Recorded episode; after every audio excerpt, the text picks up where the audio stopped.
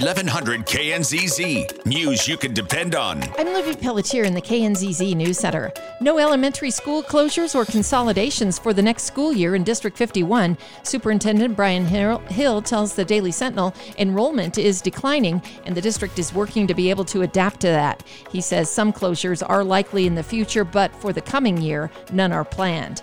City of Grand Junction's launching water conservation programs for residents. A turf conversion program launches tomorrow with an information class set Tuesday at the Lincoln Park Hospitality Suite. In addition, the city is launching the Water Efficiency Rebate Program with rebates for water saving appliances. Details on the Water Conservation Program page on the city's website.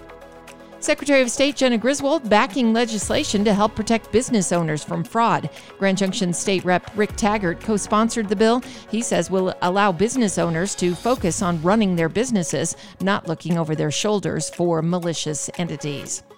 Big upgrades headed to the Montrose County Jail. The county awarding a $7.9 million contract this week for an addition and renovation.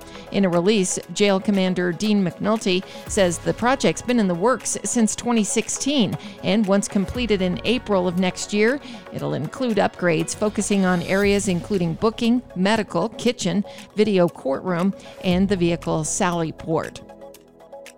A bill allowing recreation on private land is moving through the legislature. Senate Bill 58 would provide a liability shield for private landowners who allow the public to recreate for free on their land. The Denver Post says five 14,000 foot peaks closed in recent years because of a 2019 court decision against a landowner when a mountain biker was injured on that land.